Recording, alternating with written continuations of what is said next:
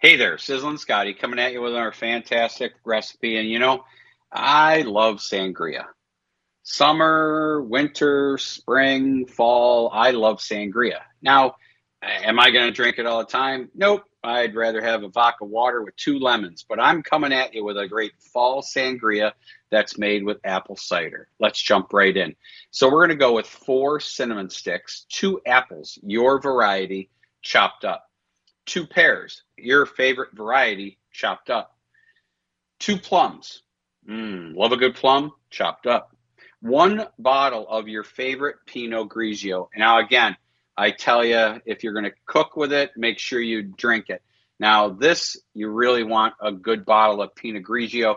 And there's some great bottles that are in that 12.99 to 18.99 range that are going to make this really good. Don't go cheap three cups of quality apple cider, one cup of club soda. Now, again, a half a cup of bourbon.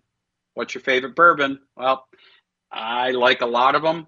I like a good Bulleit bourbon right here, and a quarter cup of maple syrup. Now, if you can get a good quality maple syrup, not store bought, from a family who taps those trees, get it. Now, place the chopped fruits in the bottom of a large pitcher pour the wine, the apple cider, the club soda, and the bourbon in. Give it all a really good stir and taste it. Now, if desired, you might want to add a little bit more of that maple syrup, but I think you're going to be good.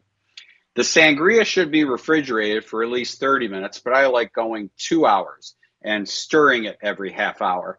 And if you can go overnight and stir it every hour, you're going to really enjoy it. This is a great fall sangria that I know you will love.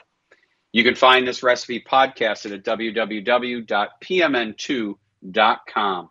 Until next time, this is Sizzlin Scotty.